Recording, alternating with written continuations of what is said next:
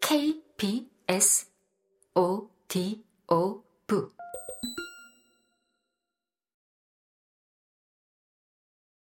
베로니카는 호흡을 가다듬으려고 했지만 마음속에 잠재한 분노와 잃어버린 꿈에 대한 울화, 아버지가 보여준 잔인한 무관심, 물려받은 황폐한 삶.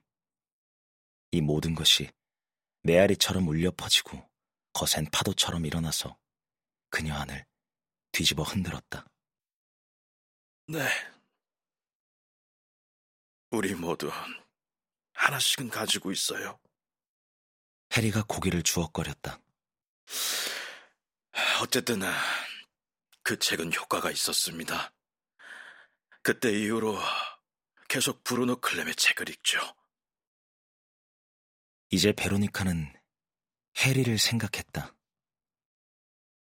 폭력의 어두운 그림자가 피비린내 나는 혈관에서 소용돌이치면 그는 브루노 클렘이라는 벽 뒤에 숨어서 힘들지만 근근히 버텨왔을 것이다.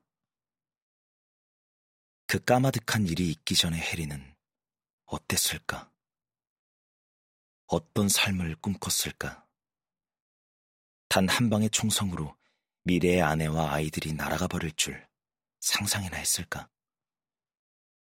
그리고 가슴을 옥죄는 도덕적인 좌절감에 허우적댈 때마다 윤리적 제한이 없는 세상에서 비현실적인 악당에게 총질하는 엉뚱하기 짝이 없는 paperback hero한테서 잠시나마 마음의 위안을 찾게 되리란 걸 예상이나 했을까?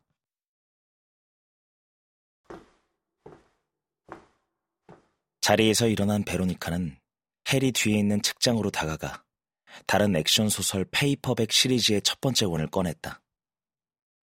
그러고는 돌아서서 부드럽고 애정어린 손길로 해리에게 그 책을 건넸다. 마치 힘든 하루의 끝에 스카치 한 잔을 건네는 사랑스러운 아내처럼. 이거 읽어보세요. 다른 작가가 쓴 시리즈인데 권수가 많아요. 책을 받아든 해리는 고맙다고 말한 뒤 돈을 내고 서점을 나갔다.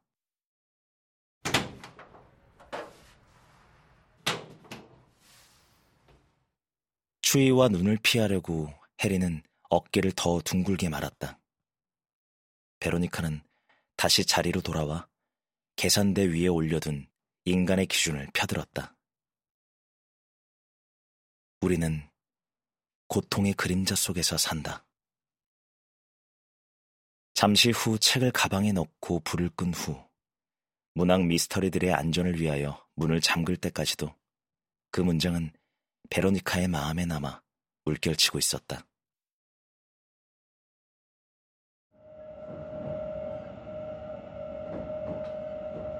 지하철을 타고 파크 슬로프에 있는 책만 가득한 작은 아파트로 돌아가는 긴 시간 동안 베로니카는 무릎에 손을 얹고 가만히 앉아 있었다. 보통 때 같았으면 책을 읽었을 것이다. 가는 내내 한 줄 한 줄 신경 쓰며 페이지만 넘기고 위로는 눈길 한 번 주지 않았을 터였다. 그러나 지금 그녀는 지하철에 있는 사람들을 찬찬히 살폈다. 저 사람들에게는 어떤 어둡고 말 못할 사정이 있을까? 어떤 슬픔을 겪고 목격하고 만들어냈을까? 그리고 어떤 방법으로 남은 삶을 견디고 있을까? 위안을 얻기 위해 어떤 방법이든 찾으려 한다는 점에서 우리는 모두 똑같다고 베로니카는 생각했다. 맞은편에 앉은 사람들에게 짧게 눈길을 주다가 눈을 들어 위쪽을 환히 비추는 광고판을 보았다. 광고판은 혼잡한 모퉁이에 선 크리스마스 트리와 빨간 자선 냄비를 받치고 있는 유니폼 차림 남자와 동전을 집어넣는 사람들을 보여주었다. 베로니카는 광고판에서 시선을 거둔 후 해리와 자신과 지하철을 탄 사람들과 도시와 우주를 생각했다.